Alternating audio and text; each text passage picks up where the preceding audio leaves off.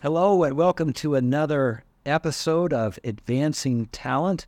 My name is Spencer Stewart, and I am absolutely delighted to introduce this week's guest. Regina Ross is the Chief People Officer of Khan Academy. She has over 25 years of industry experience working with some of this country's most recognizable brands, uh, from Amazon to Target. Regina is a passionate leader uh, in her field. Uh, Regina, it's so great to have you. Welcome to the show. Thank you so much, Spencer. Thank you for having me. I'm super excited to be here. So, Regina, let's jump right into it. Khan Academy. I love Khan Academy's mission statement. It basically is to provide a world class education for free to anyone, anywhere. And the last numbers I saw are something on the order of 140 million people on your platform, probably on every continent. Um, Regina, tell us a little bit about Khan Academy for some of our viewers who may not be familiar with it. Yes, Khan Academy. My children used Khan Academy uh, when they were in school, even though I'm an uh, engineer uh, by trade. My, my kids struggled with math. And so Khan Academy going on to, to get help and support, particularly in the STEM, um, science and math videos. And it's exploded beyond that. And truly, the mission of Khan Academy is to provide a free world class education for anyone, anywhere. We have a five year strategic ambition to help accelerate the learning of over 10% of students in the US by 50% or more in STEM. That's amazing. Think of the pandemic, think of the learning loss that occurred during the pandemic. And what we're trying to do is really double down on helping the students um, in the US in particular uh, with STEM. And then we have students across the entire globe. So we are expanding um, internationally, and we really do want to uh, inspire people to you can you can close the learning gap. There's no reason that you can't um, accelerate your potential um, through learning, and this is what Khan Academy is all about. And recently, just enabling uh, Khan Academy and our offering with Khanmigo, so the artificial intelligence tutor tutoring assistant in a safe way, in a reliable way, in a way that doesn't uh, encourage kids to cheat. You can't just ask Khanmigo to give you the answer, but it um, it it it, it uh, accelerates your learning in a way that's efficacious, that's engaging, and so I'm super excited to be part of this mission. Well, there is so much there that I want to unpack with you. Khanmigo is this wonderful student tutor, this you know personalized, assisted, you know AI. Um, bought, although it's probably more than that. I remember seeing a press release not too long ago between Khan Academy and Instructure. Looks like you have this great relationship. Instructure was just down the street from WGU in, in Salt Lake. So let's put Khanmigo over here because I think we're going to talk a lot about Khanmigo and the you know advent of AI assisted intelligent agents. That's really, really exciting. But before we do that, do you mind if we talk a little bit about you? I've got a question for you, Gina. So I loved reading about you, your experience, your bio, and one of the things that sticks out to me is kind of this this three appendage approach to how you view your career. It's it's head, heart, and hand. And I think you shared this in your introduction that you fundamentally are an engineer that has now found herself within the people and talent space. And so you have this very analytical mindset. And then the, the heart for leading people, that certainly goes hand in glove with people and talent and human resources. And then this hand analogy with being this great coach and helping people bring out their best. Mm-hmm. So I, I want to understand how you came up with this kind of threefold uh, approach to to how you view yourself. You know, if that's a great question, Spencer, and it just takes me back to my experience in high school. um, very gifted in high school, took a lot of, you know, advanced placement courses, but I had no um, aspirations at the time of going to college until um, my chemistry teacher, Miss Gaffney, says, "Hey, Regina, you you are going to college. Fill out this application to this minority introduction to engineering program at Auburn University."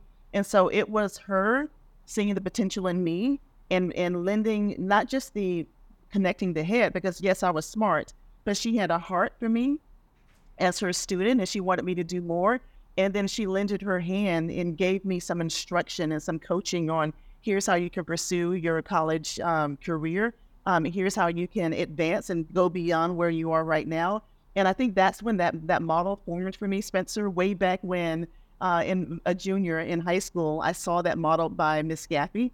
Uh, and so this is where me as an engineer, of course, I love data. I love analysis. So talent analytics and, and looking at the, um, the, the data, looking at the trends and being able to connect the dots. But then you have to move it from a head knowledge to like why, you know, the hearts, you know, for people and what motivates them and how do you tap into um, their passions and maybe even understand what their fears are. And it wasn't until Spencer, I got trained uh, and certified as an executive coach like b- being able to bring it all together in an artful way of connecting the you know what's what's in the head left brain right brain what's in the heart for a person making it um, uh, cohesive and then helping them to find a way through coaching bringing out the brilliance that's within them so that they can do what it is that they really desire to do and holding that up in front of them their desires their aspirations their intentions holding them accountable and then giving them a plan of how to move forward so um, it started with Miss Gaffey, and then just through my experience of bringing it all together, I just love what I do. Gina, I love that. I think so many of us have the equivalent of a Miss Gaffey. I think we can all point to someone in our lives that has made a, a tremendous difference, who served as a mentor, a coach, someone that, um, you know, 20, 30, 40 years later, we still think about. I, I love that story.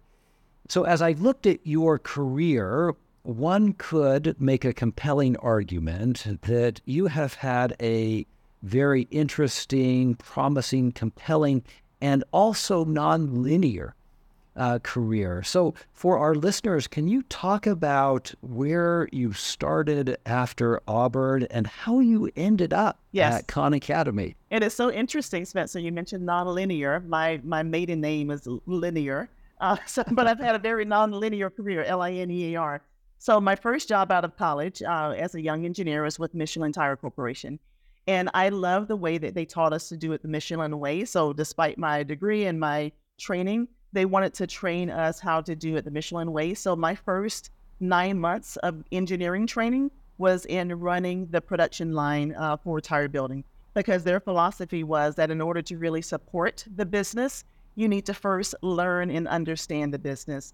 And that approach has followed me throughout my entire career. So this is why you may see me going into roles where uh, maybe as um, an engineer or as a I'm, I'm trying to learn the operations so that I can really understand what's important for the business. So that's one um, major lesson that I learned from Michelin. Another major lesson that I learned from them, um, and I had a great mentor, great mentors, is that Regina, it is your responsibility to manage your own career. So even though we had career managers that were assigned to us and would help us to navigate, you know, what you should do next, my mentors told me, Regina, you need to define what success looks like for you and make sure that you are navigating your career instead of letting someone uh, navigate it for you and tell you what to do. So I ended up turning down two promotional opportunities at Michelin because it wasn't right for me. Um, I was a new mother had a brand new, you know, toddler or infant at home. She wasn't even a toddler.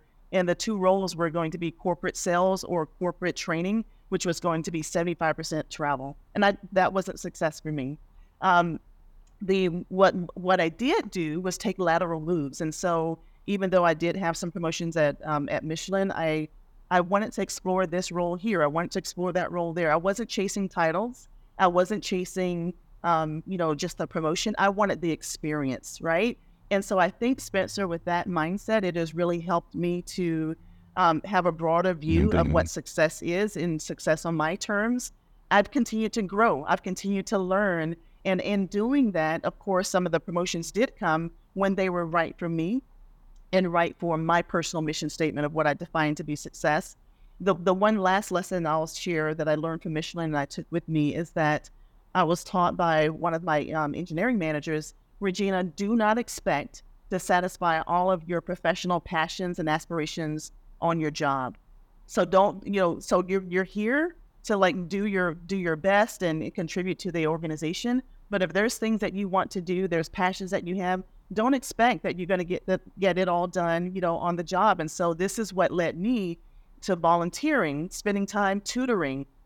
Um, you know, when I uh, went to my next career, spending time um, doing things in the community that were important for me. And so that's why when you look at everything that I do, I'm a licensed and ordained pastor. I lead several ministry groups. I'm, um, am, you know, a professional coach, and that's why I started my own Walk on Purpose coaching and consulting business because there are people, Spencer, that I knew I was intended to serve, that I couldn't do it just on my job. And so it sounds like there's a lot, you know, to have there, but it's about understanding what is important for you.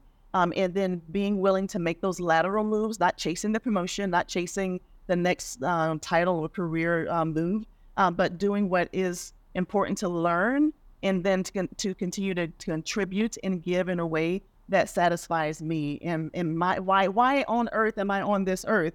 I'm here because I want to help people um, find and authentically express their potential in a way that creates value and fulfillment.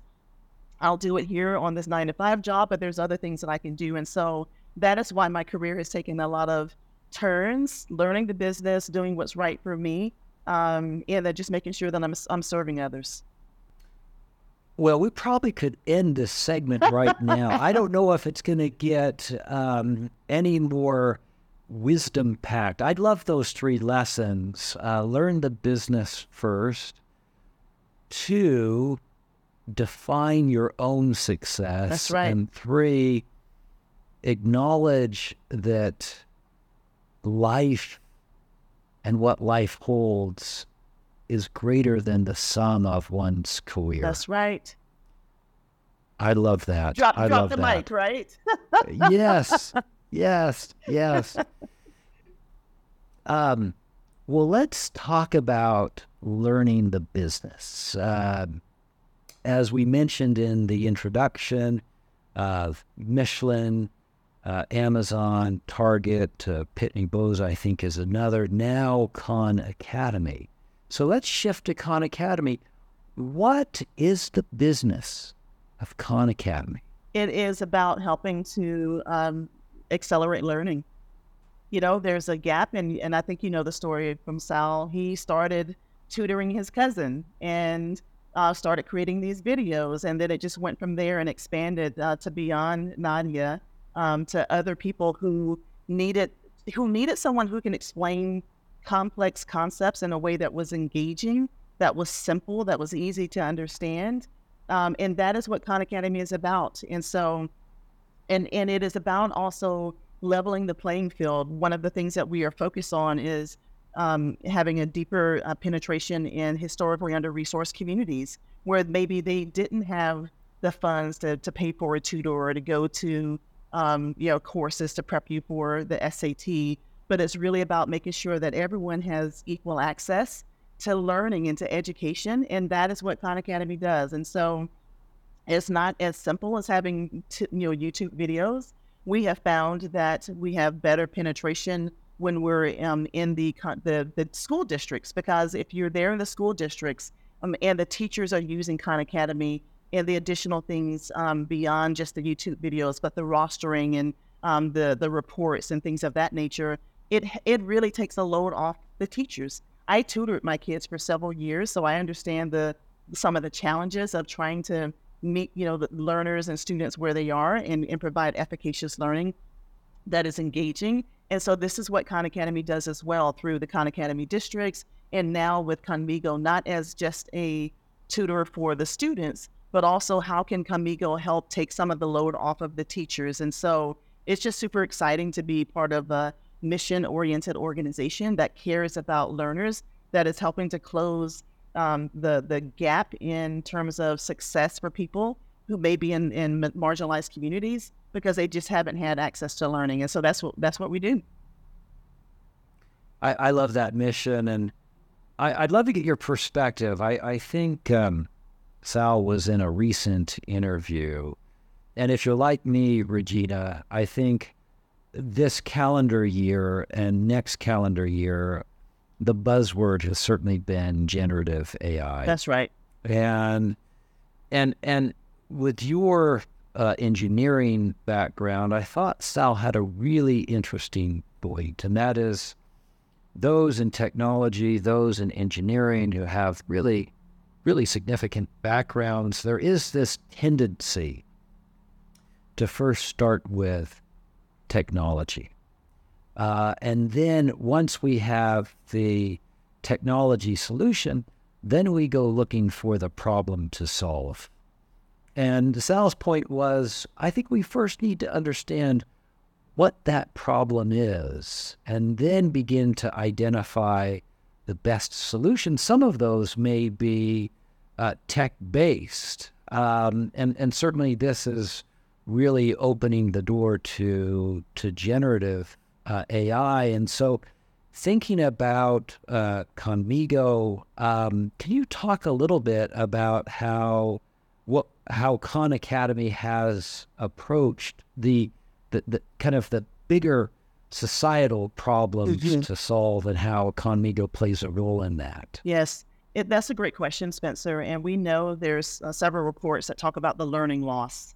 And so um, we and we've done studies that talk about um, the amount of time that a student or a learner spends on the Khan Academy platform, um, you know, from yearly active learners or yearly very active learners, the more time that you spend and you're actually engaging, um, there's measures that show that that helps to abate the learning loss. And so we are wanting to use, we know that our, our material is efficacious. We know that the videos and the lessons and the content that is out there um, is very efficacious and it's engaging. And if, if users would commit to learning and spending that time with that content, um, then it starts closing the gap in the learning loss. What we're trying to do now with, with uh, Khanmigo is to make it a little bit more engaging. So you may have other platforms or other software vendors that are fun and you know easy to use. And we've recognized that okay, we, we need to step into that, and we're using Khanmigo um, to take that learner into the, the deep knowledge that's already there on the Khan Academy platform and be able to recommend, um, you know, hey, have you looked at this lesson? Or be able to, um, if they're doing a, a report on um, uh, a historical figure, to be able to engage them in a, in a conversation, pretending like they're that historical figure. So the reason that I think we are set apart is that we have such a deep, deep, deep knowledge library, a lot of, uh, of learning that we know that is efficacious now putting because and that's what we have created to solve the problem of learning loss and making sure that learners have the information that they need to be able to um, to close the gap. Now what we're doing is applying the generative AI to make it more engaging and to, because there's such a deep library. Sometimes people may not know where to go to. Uh, they have a problem. We've done this even looking at Google searches in our SEO. Um, if you type in a particular string, Khan Academy may not pop up as the top um, solution to that. So now we're using generative AI to help us um, be more present and more accessible to learners so that they understand here's where you can go to um, to to get the training or to, to get the lesson or to practice this particular skill. And it's just a, a sweet combination of more engagement, but also looking at the efficacious deep knowledge banks that we already have at Khan Academy. Well, it sounds like to me, Regina, that you are trying to create the equivalent of Miss Gaffey for yeah. everyone in this country. Yes. Realizing or acknowledging that there's mm-hmm. no way that anyone can replace superstar teachers. Uh, in fact, I, I think this is a point that you and others make. We certainly uh, share the same vantage point, and that is education is probably one of the most human centric professions on this planet. And it's thinking about how to leverage technology. It is. To better allow instructors, teachers to focus on what matters most. Exactly. And that's what it does. Even the reports that it gives to the teachers where it can tell the teacher, you know, the Khanmigo tutor can tell the teacher, hey, this is where Jimmy got stuck, or here's where Jimmy really excelled. So that teacher now is able to help reinforce what they need to, um, and then able to, to double down into um, uh, providing more instruction or, or um, understanding like where the gaps are. Um, and it's just difficult when you when you think about a teacher and the class sizes that we have nowadays. How can they customize? And we talk about uh, personalized learning how can they personalize the learning for 30 different students? But the using Khanmigo will help the teacher understand um, where the, this group is, where this group is in a, in a more efficient manner um, and provide some prompts or some instruction or some guidance on, okay, here's how you can, um, you know, coach or provide instruction for this group. And it just really does take a lot of the burden and a lot of the guessing um, off the teacher's uh, plate and helps them to really focus on what's most important to your point. Well, there is so much to be excited about with the Khanmigo and generative AI as it really uh, helps uh, support these big societal problems that we are all engaged in. And, and certainly the um, fallout of the COVID pandemic with learning loss across the country, across the globe, really uh, I think we have to think differently uh, as an education community with, with how we solve for this. Regina, I want to shift gears a bit because we've been focused on the, the business and the mission of Khan Academy. And you wear a lot of different hats. Uh, you are the chief people officer at Khan Academy, and you've held that title or variations of it with many other companies. And so the question that I have for you is we are seeing these great innovations that are changing um, how we think about um, education, how we deliver education. How has technology changed your field of human resources management? What is changing and maybe in a similar vein, what shouldn't change within the field of HR? Great question. I mean, what is changing? Like, think about the pandemic. This this experiment of now being able to do work remotely, and so many organizations like Khan Academy, uh, we have just stayed remote first. So when you think of culture and engagement, the employee experience, it looks very different in a virtual world than if we were all in the office, you know, hanging out and being able to see each other. And so um, that like shifting in the, the definition of engagement and the employee experience in this hybrid or remote distributed working environment is something that a lot of organizations are struggling with. And so we actually just had a, um, a completely virtual um, team event last week. So you know, the year before we you know came together. It was all in person. It was great. Um, this time we decided to have a virtual event, and so how can we create engagement? How can we have these getting connected sessions um, virtually? How can we um, take people through a uh, HBDI um, assessment, you know, together virtually? How can we? So it's like, how do we deliver learning? How do we make sure that we're engaging? How do we, so those things are very different in the HR world uh, today. And so you see a lot of technology. I'm part of the People Tech Partners uh, platform, where there's a lot of different um, uh, vendors and technology companies coming to people officers and saying, here's what we can do to help with uh, with culture, with the, the, employee experience, with recruiting, things of that nature, because uh, we are having to lean more heavily into technology.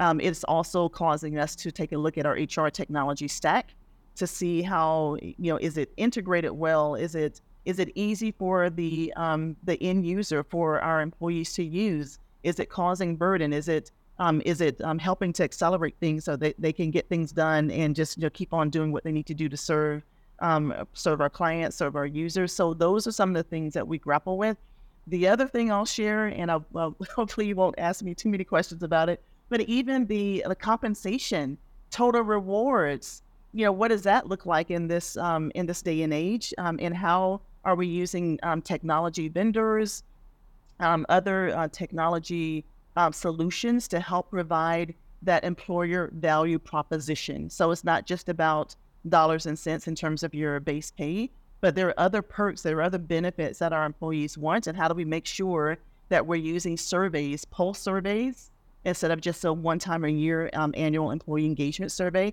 to check the pulse and find out what matters? Uh, how are people doing in terms of burnout and just the mental wellness? And how can we make sure that we're offering um, you know, coaching and therapy and, and sessions of, the, of, those nature to help support um, the employees' well-being, particularly when they are in a world where maybe they used to have access to coming together in person, and that in-person access um, has is, is almost you know kind of lost. And so these are some of the things that I'm concerned about as an HR leader, and a lot of my CPO colleagues as well. I, I love that. It it sounds like one of the things that will never change within your domain, your professional domain, is that people come first.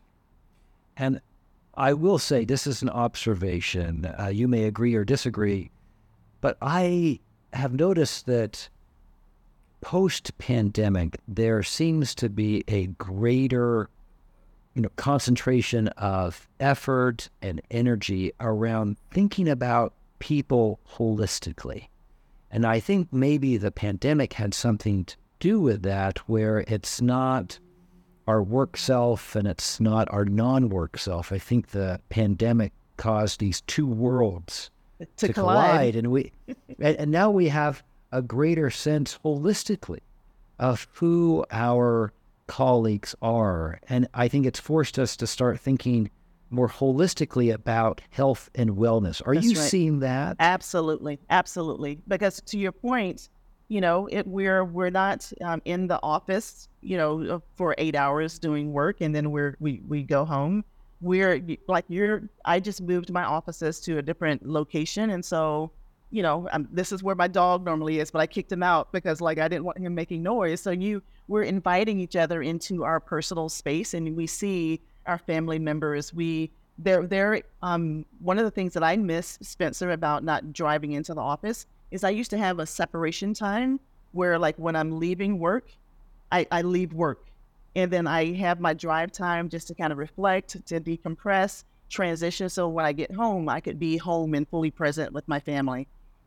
Now that transition time is gone. So I have set on my calendar a time when I'm stopping work I've sent the calendar invite to my family, particularly to my son Joshua, and he comes and he holds me accountable. It's like, Mom, why are you still working? This is because when you're home, it's just so easy just to keep on going.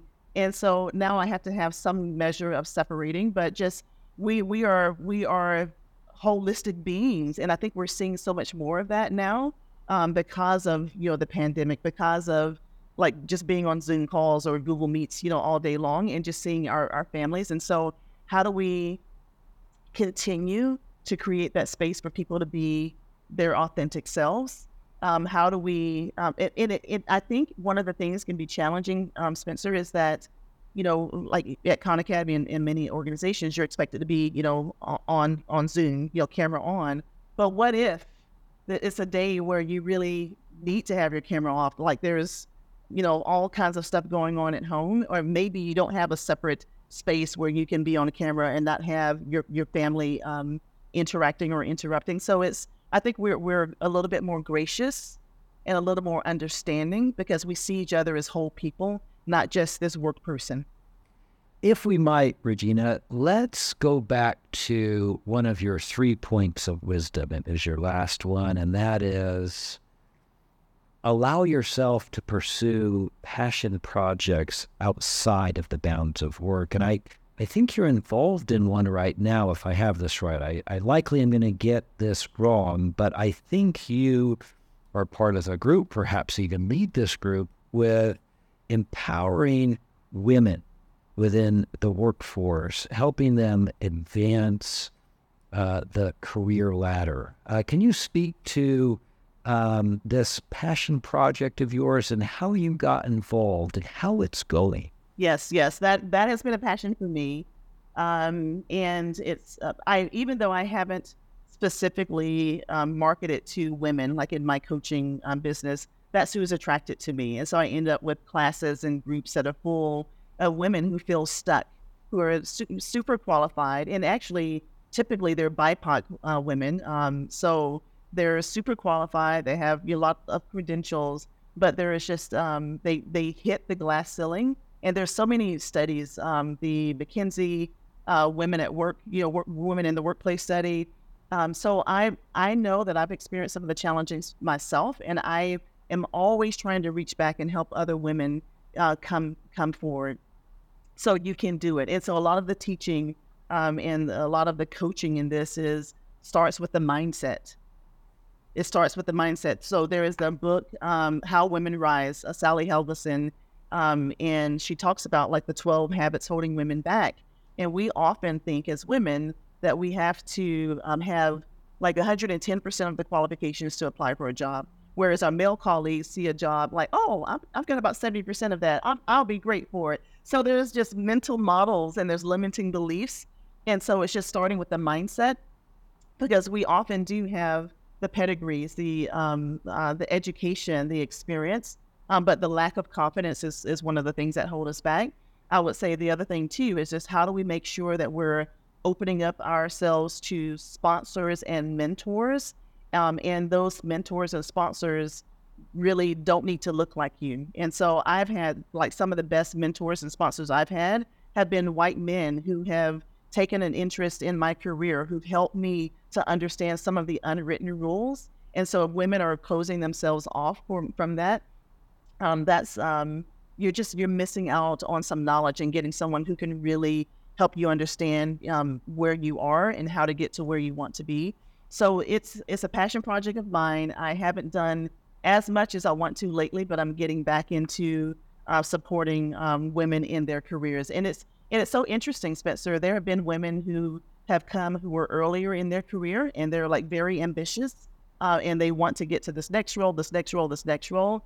There have been other women who are mid career and others who are on the end of their career who want to know should I retire? Should I transition to a board, you know, um, positions? And so it's interesting bringing all those women together, uh, even though they may be on different ends of the spectrum of their career. There's so many similarities in mindset there's so much that they can teach and learn from each other, and that's the power of coming together as a group. And so, I'm um, just super passionate about uh, that work, and I, I will continue to do it uh, as as long as I can. Thank you for asking about that. I, I love that. I love that. And I jotted that down. How Women Rise. That sounds like a fantastic resource. Speaking of resources, uh, broadly speaking, Regina, where do you go for inspiration and support. It sounds like you you provide a lot of inspiration and a lot of support for others, but where do you personally go? Are there resources that you draw from? Do you have favorite authors or who do you follow or, or do you have family members? What does that look like for Yes, I am super mm. passionate yeah. about just being a continual learner. So, so I have to invest in my professional development. I have to model that for my team, um, you know, my my um, and my clients as well. And so, um, I love Brene Brown. I have read so many of her books, and so um, I continue to follow her work on vulnerability, on um, just being courageous and, and brave, and and how to do it in a way where you're still uh, gracious um, uh, with yourself and with others. Uh, one of the, the latest quotes that I love is from uh, James Clear, uh, the author of Atomic Habits. Um, people do not rise to the level of their goals, people fall to the level of their systems. And so this is where I'm not just looking at goals, and, and particularly like with my team and with my clients, my coaching clients, what are the systems that you can have in place to to help make sure that you can hold yourself accountable and that you can keep moving forward um, I'm also a part of this chief uh, network, a chief uh, community uh, that's there to help uh, women uh, executives. And so this is my second year being a member of Chief. I um, am uh, religious about attending our core group meetings. Even when I have a full schedule, I know that I need it. When you're when you're like a person like me who loves to pour out into others and you're serving and you're giving, um, you you can't pour from an empty cup so I have to have, you know, some people that can pour back into me. And so I uh, connect with the chief group. I go to uh, some of the webinars. I connect with uh, chiefs on in one-on-one sessions. And then I have a very, um, really a wonderful community of CPOs um, that I engage with in CPO HQ. That's one of the networks. And then recently being a member of the Lattice CPO Council. Um, so it's so so cool being in human resources because we like we share so much with each other. We give to each other. Uh, we reach out to each other. And so if there's something that I need, um, whether it be tactically or strategically or just need support, I just have a, a great community of people that I can reach out to. Um, and then I have some other personal, you know, Facebook groups that I'm a part of where I can just get, you know, filled up um, and contribute as well. So we we give and I give, but we always make make sure that we receive. And so I just have to make sure that I'm spending time reading and listening to podcasts. And and I've listened to, to several of yours. Um, um, Craig Groeschel is another person I listen to. Uh, James Maxwell. So I'm, you know, when I'm walking, when I'm exercising, I usually have a podcast on because I love to just kind of continue to fill myself up with knowledge and insights and wisdom. So, yes, I'm a continual learner. You are a definitive, uh, continuous learner. There's no question about it. Uh, Regina, it's been an absolute pleasure getting to know you better and Khan Academy and the incredible mission that you are helping to advance. Khan Academy is a trailblazing organization that is solving some of our biggest educational challenges. For our listeners who would like to learn more about Khan Academy and where career opportunities might lie with Khan Academy, where might they go?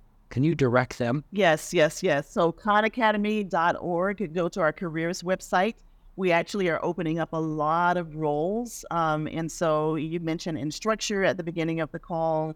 Uh, there's just other um, um, some some partnerships and things that we're working on. So we're trying to make sure that we have the staffing that we need, whether it be content creators or designers or um, engineers. Um, there's even um, you know roles in uh, G&A. So there's roles that are there, but we're going to be opening up a lot more roles um, over the next couple of weeks.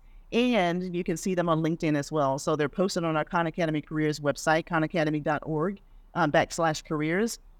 But then you'll see them on LinkedIn as well. And so um, I'm just uh, super excited about us being able to hire and bringing in some additional talent so that we can further our mission of providing a free world class education for anyone, anywhere and I will tell you, Spencer, I just appreciate what you're doing, Advancing Talent uh, podcast, the work that you're doing with your learners and the alumni at WGU. Um, so keep up the great work. Thank, Thank you so much, Regina. It's been an absolute pleasure getting to know you. Have a wonderful day. You too.